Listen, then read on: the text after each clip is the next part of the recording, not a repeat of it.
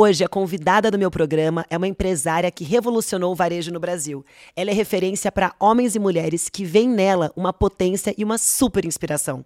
Por muitos anos, ela foi CEO e atualmente é presidente do Conselho de Administração do Magazine Luiza. Ela é Luísa Trajano.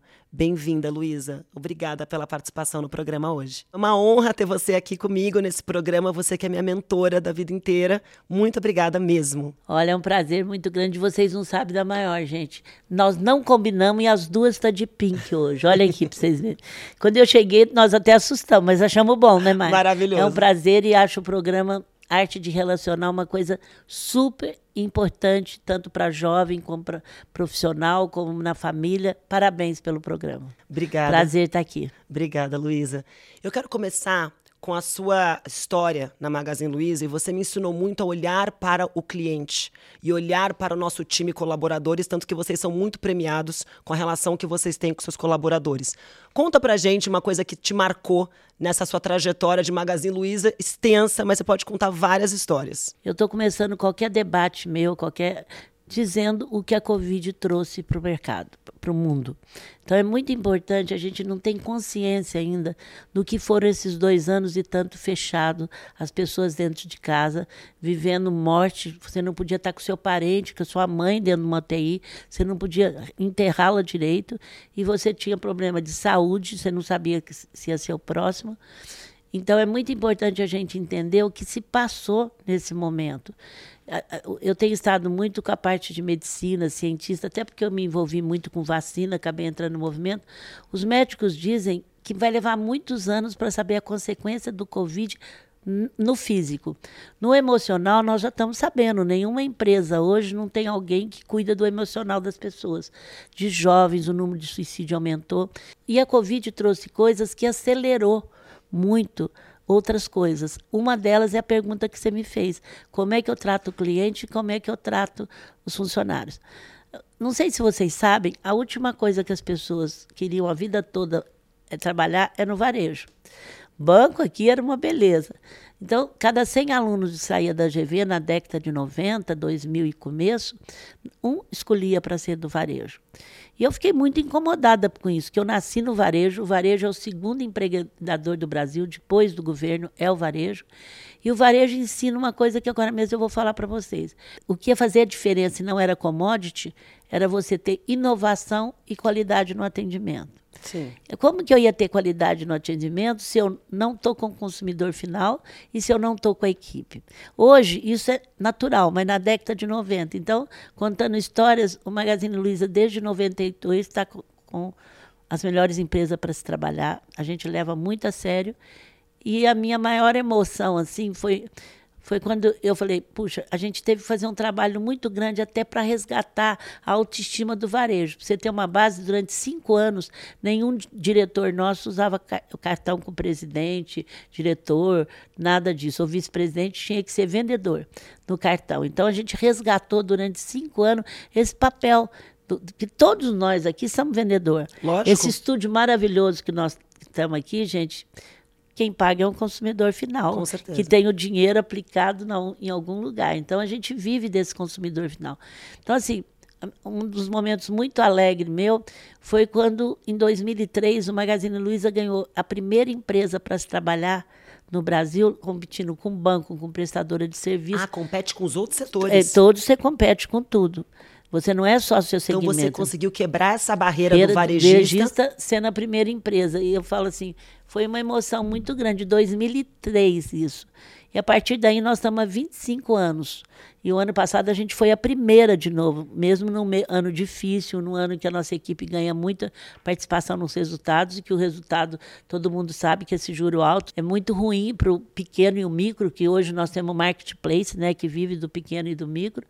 A gente conseguiu ser ano passado também, e nós estamos entre as 5 a 25 anos. Isso é maravilhoso. E sempre foi uma primeira de varejo, porque depois eles desdobram o segmento. Você é a primeira. Sim geral. Depois ele desdobra. Nós somos a primeira para a mulher, a primeira que se comunica bem. A gente já pegou vários títulos aí. E por que, que isso é importante, minha isso, gente? Isso que eu queria falar. Porque você não consegue ter um atendimento, mesmo através do digital, se você não tiver uma equipe alinhada, eu costumo dizer, na cabeça, no coração e no bolso. Mas como você faz para alinhar? O isso... bolso eu já entendi que você coloca a participação nos resultados, mas como que você Primeiro, engaja tanta na, gente? Na cabeça, uma metodologia que o grupo envolve. Durante muito tempo, o, o nosso planejamento era isso me cita cinco coisas que a empresa faz e não deveria fazer, cinco coisas que ela não deveria fazer, é um risco é. que você tomou, você se arriscou. Eu não me arrisco porque eu aprendi muito cedo a escutar o que eu não quero ouvir. Maravilhoso. Você só muda de ciclo é quando lição. você escuta o que você não quer ouvir. E, e, você vive num meio que as pessoas só falam o que você quer ouvir. Principalmente no teu patamar, as pessoas não, só falam é qualquer, o que você quer ouvir. Qualquer, se você tem um título, a pessoa já não fala o que está ouvindo. Seja ela gerente, diretor, então assim, a primeira vez que eu tive um título, eu já tomei muito cuidado para não escutar só o que eu queria ouvir. Então, assim, as cinco coisas que a empresa não faz e deveria fazer, as cinco coisas que ela faz e deveria continuar fazendo, e as cinco coisas que ela faz e não deveria fazer. Quer dizer, o que ela não faz e deveria fazer, o que ela faz e deveria continuar fazendo. E aí eu pegava isso de todo mundo e foram durante 10 anos meu planejamento estratégico. É Porque a pessoa só dá opinião como ela se sente que ela é protagonista. Quando ela não é simplesmente. Ela tá se sente dona do dono, negócio. Dono do mesmo negócio, quem está fazendo atendimento, atendimento com o cliente. Não, mesmo não. Ele é o principal, é, né, gente? Ele é tua cara com o cliente. É, essa, essa, essa, esse conceito que não. Nós todos vivemos de um consumidor final. Total. Se um banco vive do, de emprestar para o Magazine ou para qualquer outro lugar, o Magazine vive de um consumidor final. Com certeza. É o consumidor final que determina o, o mercado. Tanto é que o ISG nasceu dos financeiros que são muito rápidos, porque o consumidor final mudou. Ele exigiu a mentalidade E eu provo dele. isso assim muito claramente. Vocês sabem que eu abro minhas redes sociais para reclamação, porque eu vivi 20 anos no balcão. E quando a empresa cresceu, a empresa faturou 60 bilhões no ano passado, 1.500 pontos de venda. Eu tive muito medo de perder essa simplicidade, que não é simplismo, do, do, da ponta. E eu criei uma linha com o cliente, fui criando, fui eh, dentro da minha forma, como eu crio com a equipe de base. E o pessoal me falava assim, Marta, olha, você abre minha sede, os meus seguidores ficam tem hora nervosos, não sabe que eu aprendi a escutar o que eu não quero ouvir. Eles falam assim: olha, Luiz, eu te admiro, você cresceu, mas se perdeu, meu produto não chegou, ou coisa parecida. Isso eu escutei durante uns 20 anos que eu tenho essa linha. E pós-pandemia, o que eu escuto é assim: você cresceu, se perdeu, mas você ajuda o Brasil, eu quero continuar comprando de você. E aí você vê que quem mudou foi o consumidor. Eu nunca pensei, Marta, que eu fosse escutar isso. E aí criaram-se o ISG. Em 2001, quando eu entrei na 11, quando eu entrei na bolsa, a gente tem roadshow, você sabe disso. Sim. E eu sou bem determinada assim do que eu quero. E eu saí falando de melhores empresas, de diversidade, de tudo isso que o Magazine tem, de atendimento ao cliente. Saía dos roadshow. Eu, eles até me escutavam. Primeiro que eu sou Luiz e segundo que eu não sou ruim de comunicação, né, gente? aí, aí, aí, eles me escutavam, mas saía de lá, eu falava para o CEO CFO. Era o Marcelo na época, e o CFO nosso. Não vai dar um dólar a mais, não vai dar um real a não, nem um IBDA a mais, o meu discurso, mas eu vou continuar fazendo. Hoje, eu, além de eu ser convidada para falar sobre propósitos, sobre diversidade para a Bolsa, nós que estamos no mercado aberto recebemos um questionário perguntando se nós temos mulher, Sim. se nós temos. Então, vocês veem que, que mudou muito de 2011. Por que, que mudou? Porque o consumidor final mudou. E o mercado financeiro é muito rápido ele rapidamente ele entendeu isso. Mas você foi muito rápida também e trouxe Não, isso para o varejo. Fiz antes do tempo. Sim. Antes do tempo, você paga um preço, porque os outros falam, ah, mas será que ela está certa? Ah, isso é coisa mimimi, isso é coisa do interior. Sim. Aí quando chega seu tempo, todo mundo vê que não é. É, mas você já estava à frente, você já é, Mas tudo bem, mas o que eu quero dizer é que agora chegou. Chegou. Não é mais uma, uma, uma opção você tratar bem o consumidor ou você não. tratar bem a equipe. Não. Até porque a equipe hoje ela gosta de bônus, mas ela também gosta de qualidade, de propósito. Isso mudou também muito mudou depois da muito, pandemia. Mudou. É. Mudou. Luísa, você fez uma transição, a gente falou da tua relação com o cliente, tua relação com o consumidor e com o colaborador. Você fez uma transição para o seu filho em algum momento. Como é que foi essa relação na família? Porque acho que é importante a gente trazer, né? Luísa, mãe, e você tem outros filhos. E como é que foi esse momento? Primeiro, eu não fiz para o Frederico, eu fiz para o Marcelo Silva. É porque é da Ibope, viu, gente? Acho que não tem nenhuma mãe no mundo que fatura o que a gente faturou, que não seja homem, que passa, que, que o filho está junto. Sim. Eu já fizemos uma pesquisa, é difícil uma mãe, é sempre um pai. Então, falar que mãe passou para filho dá um pouco de bope, né? Mas não foi para o Frederico, ele já estava na empresa. O nosso fundo queria o Frederico e, e, eu e ele não quis. Então, quem ficou sete anos depois que eu saí da operação, que eu não saí de lá, foi o Marcelo Silva. E aí passou-se para o Frederico. Agora, todo mundo me pergunta. Então, foi super profissional essa transição é, e ele teve legitimidade para conseguir. É, então, e até que na época o pessoal já queria ele, o fundo que sentava no nosso conselho. A gente tinha um fundo que tinha 12%, mas mandava como tivesse 50%. Então, assim, primeiro, eu nunca criei filho para ser presidente de nada. Eu nunca falei para ele ou para minhas duas filhas ser presidente do Magazine Luiza. Tem uma carta que eu coloco muito quando ele teve, ele entrou muito cedo na GV, muito compromissado a vida toda. E quando ele teve o primeiro emprego, mãe, eu, gente, eu sou uma mãe igual todas as outras. Imagina eu morando em Franca, meu filho entrou na GV no primeiro fase, saiu do terceiro ano, depois foi arrumar emprego, e aí deu certo, não deu. E uma coisa que eu fiz também, Marta, que eu acho que foi por intuição ou por bênção, eu nunca separei. Agora eu sou profissional, agora eu sou mãe. Eu sou uma coisa só sabe? O que você vai me ver eu no dia a dia, você me vê na empresa. Eu, por isso que eu não uso calça comprida até agora. Não que eu não goste, mas eu que até hoje eu sou a única presidente de varejo. Eu queria ser feminina, eu não queria ser masculina. Isso é super importante, porque a gente acaba às vezes se masculinizando, é, né? Então, assim, por isso que eu, eu difícil, você não, difícil você me ver com uma calça comprida trabalhando. Porque não, que eu seja contra, Lógico. acho lindo. Mas imagina, 40 anos atrás, eu do interior, chegar aqui para falar de Magazine Luiza, uma empresa desconhecida, só a única mulher no varejo até hoje de empresa, você imagina isso é 40, falando porta e portão. Então, assim, porque Franca, 70% é mineiro e 30% é filho de mineiro. Mas, gente, o mais essencial da gente é o nosso eixo, é o que nós somos. Eu é a transparência, fico... não é querer esconder quem você não, não é. Não, não. Pelo contrário, a sua essência te dá força. Na época eu fiz por intuição, porque todo mundo mudava. Agora, eu nunca deixei de me posicionar. Quando eu ia numa reunião, que eu era a única mulher e que os homens não me davam bola, eu falava, agora mesmo eles vão me dar. Termin... Antes de terminar, eu tenho uma, uma, uma, eu tenho uma sugestão e gostaria de ser ouvida. Você falava eu não assim? fico com dó. Isso é super importante. É, é isso que eu quero dizer. Gente, os homens também foram criados de uma forma totalmente mecânica, gente. Eles não podiam falar que não sabia que a, o filho estava no hospital. E, e, eu fui criada organicamente, então eu tenho que entendê-los. E eu ver de eu ter raiva, eu tenho que saber é, como é que eu mantenho a arte de relacionar. Com certeza. Então, assim, eu não deixo de, de me posicionar, não deixo de me posicionar, mas eu também não posiciono. Olha, onde se viu, tá me com, com, raiva. Agressiva, Até é. porque, gente, eu tenho uma autoestima maravilhosa. Eu sou filha única, minha tia também não teve. Sou, é, é, tem eu mais do que filha, então, assim, eu me acho uma tal. Ai, adoro. Até para os outros falar que eu não estou bem, eu não acho ruim. Maravilhoso. Luísa, você teve uma experiência que daí isso que eu sei, fora script total, que quando você conta, conta um pouquinho aqui, que quando você fez o roadshow, ia, ia só os executivos e você falou, eu quero ir. E mesmo que você falou de SD, como é que foi você se posicionar, participar de um roadshow no idioma que não era seu idioma, você falar da sua empresa, como, afinal ela é a sua empresa, como é que foi esse momento para você? Por que você fez isso? Porque é natural, eu tinha que ir. Sabe? Mas também os outros queriam que eu fosse, porque eu sou boa vendedora, né? Sim. Então, assim, não, não fui tão rejeitada. Tudo para mim, Marta, é, é, é, assim, eu não tenho compromisso com a, prefe... com a perfeição. Isso é eu não tenho compromisso de acertar tudo.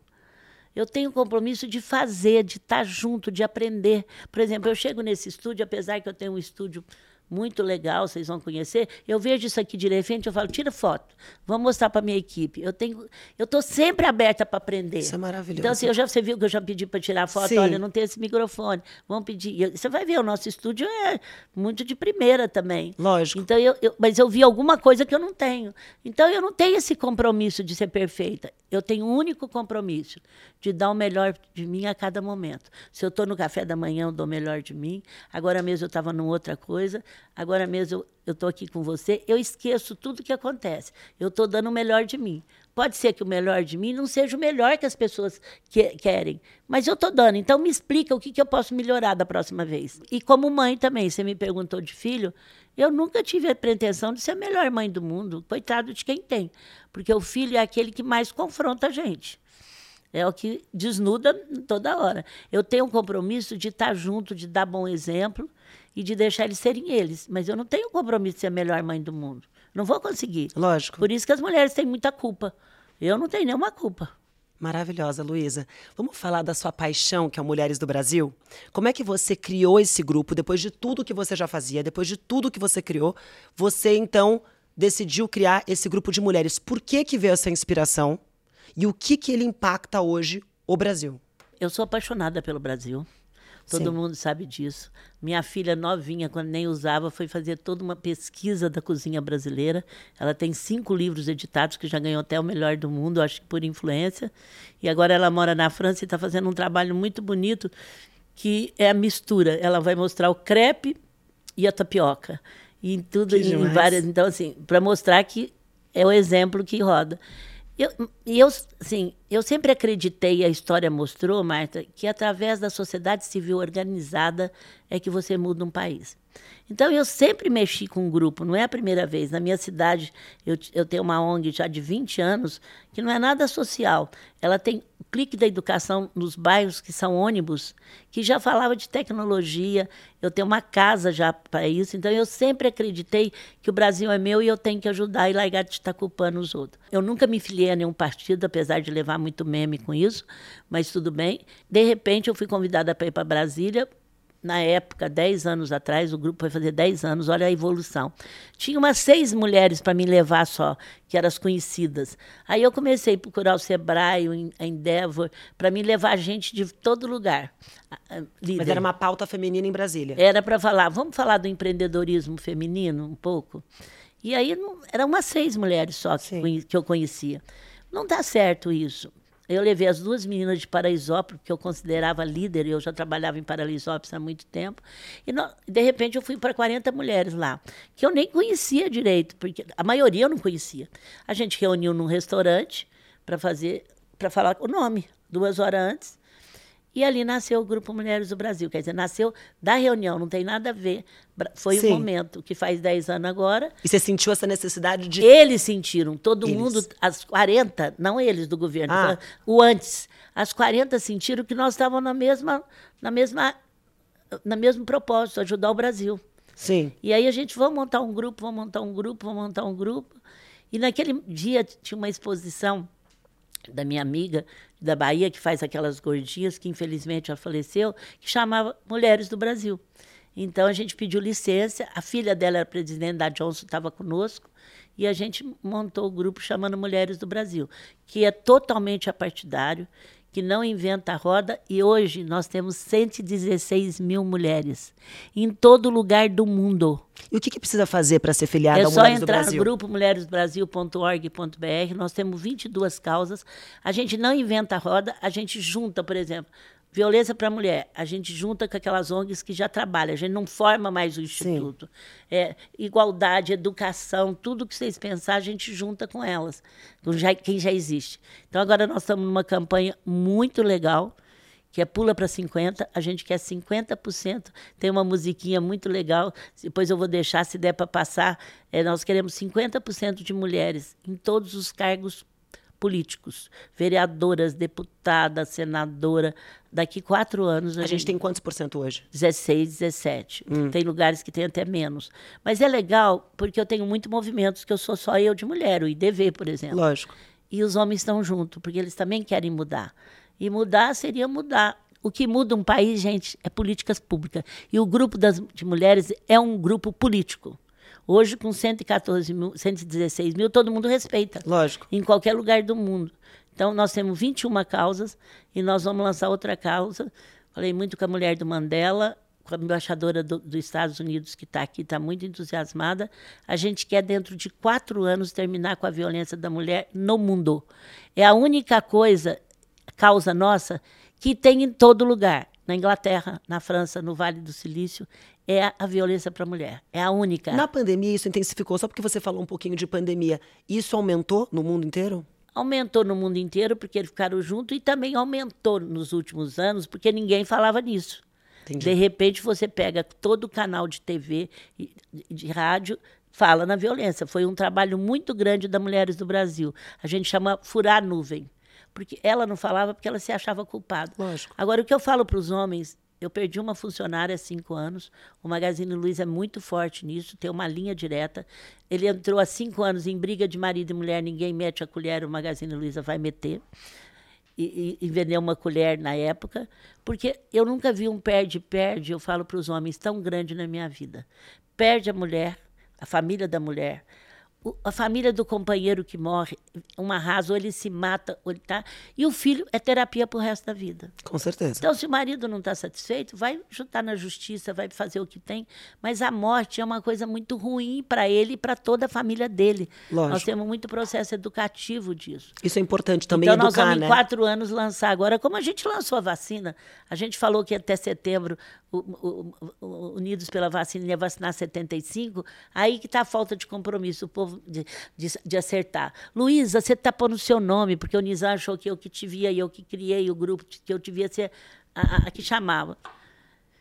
Eu falei, não tem importância, se setembro a gente não conseguir, nós e mais mil pessoas que estão trabalhando diariamente, vamos dizer aos nossos filhos, aos nossos netos, ou atuais ou futuros, que a gente não, que a gente não cruzou o braço numa pandemia. Ninguém achava que não tinha nem vacina ainda direito.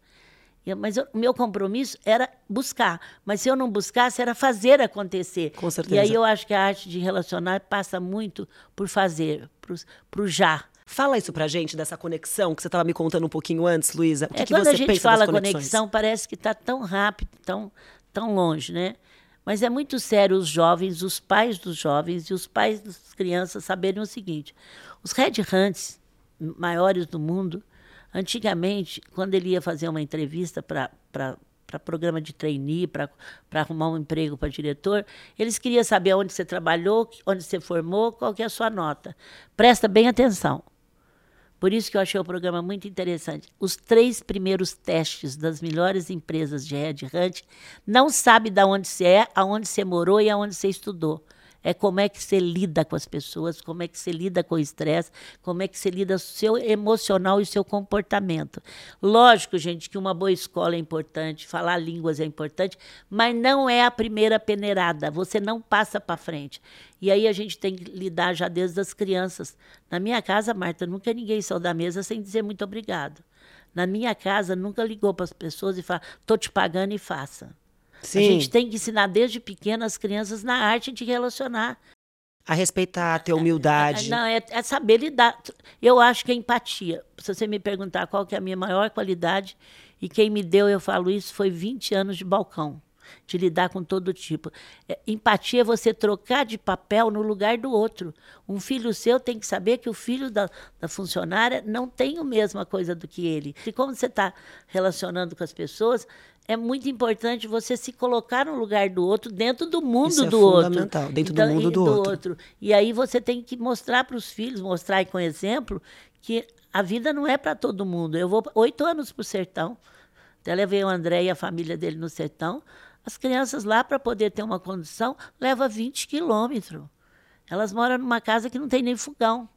Dizer, essa é a realidade, é a desigualdade social, que é uma responsabilidade de todos nós. Uma funcionária da sua casa, ela sai muitas vezes de casa às 5 horas da manhã. Para estar em casa. Para estar na sua casa às 9 e volta às 5 para estar às 9 ainda tem que fazer o trabalho e os filhos não têm escola período integral. No Dia da Mulher eu falo, olha, uma coisa é ser mulher executiva, ter motorista, ter poder para outra coisa é a mulher operária estatística, 70% delas são arrimo de família.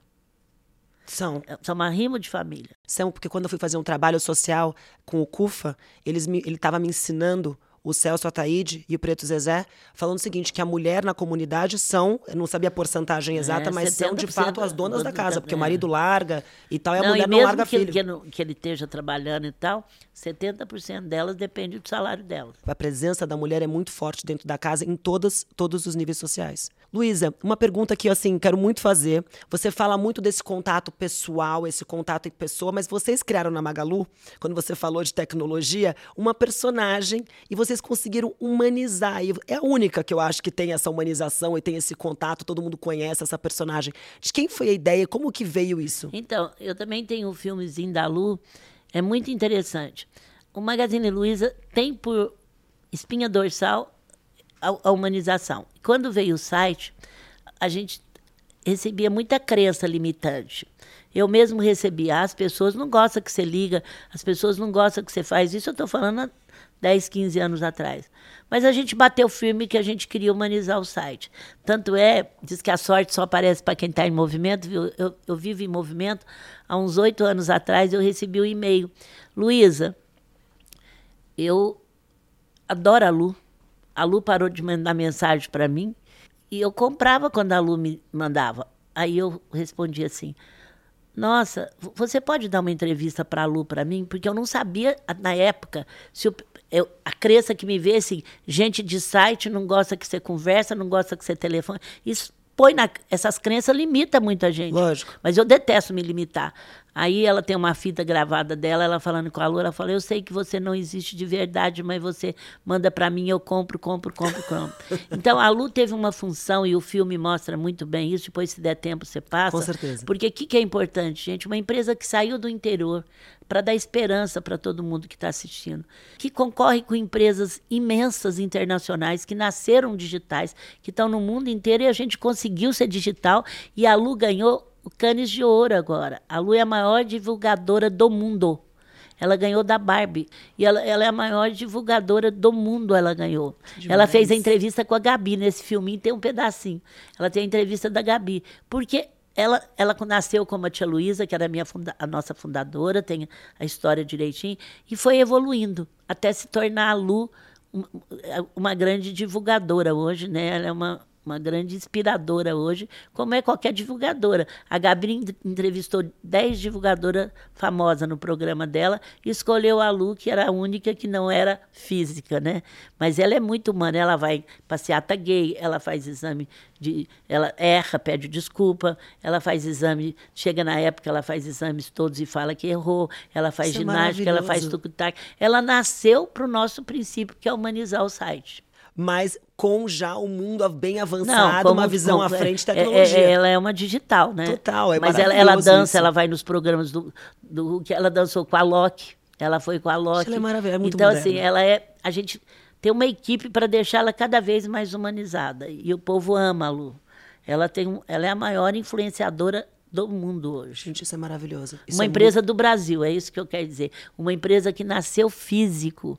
Nós não nascemos digital, Tô, gente. Zero. E vocês vieram para esse mundo digital à frente e, do e sem largar o físico. É, maravilhoso, Luísa. Luísa, a gente está chegando ao final. Tem algumas perguntas para fazer e depois a gente vai fazer um bate-bola. Sobre relacionamento, queria saber o seguinte: um assunto que te interessa para quem te conhecer e quer falar com você. Ah, eu sou muito aberta, não tem muito assunto. Qualquer eu, coisa. Eu sou aberta para a pessoa que quer.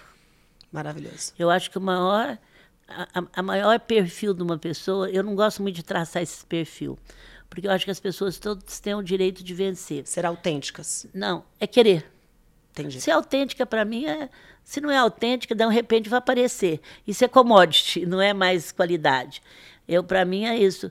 Você, a arte de relacionar, se eu tenho alguma coisa contra você, Marta, eu falo para você, eu não falo por trás. Maravilhoso. Eu não falo por trás. Para que, que eu vou falar? É isso. E que, que vai me resolver isso? Com certeza. Sabe? Então, assim, mas eu acho que o, a maior qualidade de uma pessoa é querer, e tem uma outra qualidade que eu acho interessante nesse novo perfil, é a capacidade fuçativa. Mas não é fuçar na vida dos outros, não. Tem um pro... Os outros falam, Luísa, como que você conseguiu... As... A curiosidade. É, como você chegou aonde você chegou, moça do interior e tal, e tal, e tal. Gente, eu fuçava em tudo. Eu estudei no segundo colégio. Já... minha família é muito simples, eu já tive outro tipo de vida. Eu não estudei no melhor colégio, mas era o segundo colégio de freira de Franca. Era, eles falavam assim, o máximo que ia era, por, era uma excursão a Poço de Calda. E eu era tímida, hein? Quem quer ajudar a liderar? Eu. Porcição de Corpus Christi, que a gente enfeitava a rua. Eu. Então, assim, eu sempre desenvolvi a minha capacidade de estar nos lugares, de fazer. Talvez seja por esse compromisso de não ser perfeita. Então eu não fico com medo de errar. Como você falou, como é que você enfrenta? Gente, se eu errar, eu peço desculpa. Qual o problema? É isso. Eu não sou perfeita mesmo. Eu sou humana. Maravilhosa. Então é assim, eu acho que isso para mim querer e que, querer para mim é querer estar tá e querer enfrentar. Você tem bônus e ônus em tudo que você vai fazer. É verdade. Se você casar, se você tiver filho, se você querer ser diretora, querer CEO, querer uma, ser uma pessoa, quer dizer, se jogar para ser uma líder brasileira, eu tenho ônus e bônus. O que eu sofro de meme não é brincadeira. De coisas que me julgam e não é verdade. Eu nunca me filiei a partido, fui muito convidada para ser para alguns partidos para ser presidente, senadora, não dei conta, mas eu sou uma política. Eu sou uma política que luta por políticas públicas. Maravilhosa, Lu. Outra pergunta que eu tenho para você. Quem você chamaria para almoçar é, que você ainda não chamou? Quem você quer conhecer? Eu acho que eu quero conhecer a Oprah. Eu queria ser a Oprah brasileira. Mas assim, gozado. Ontem eu almocei com, com 30 influenciadores do Magazine. Eles estão pegando as pessoas que mais gostam de rede e jogando para ser mais oficial. É uma delícia estar com eles também, é. sabe? Onde, de onde eu almocei com outras pessoas. A semana passada com a presidente do Banco do Brasil e um mundo de gente. A gente aprende com todo então, mundo, Então, assim, né? eu, tenho, eu não, eu, eu não sou assim.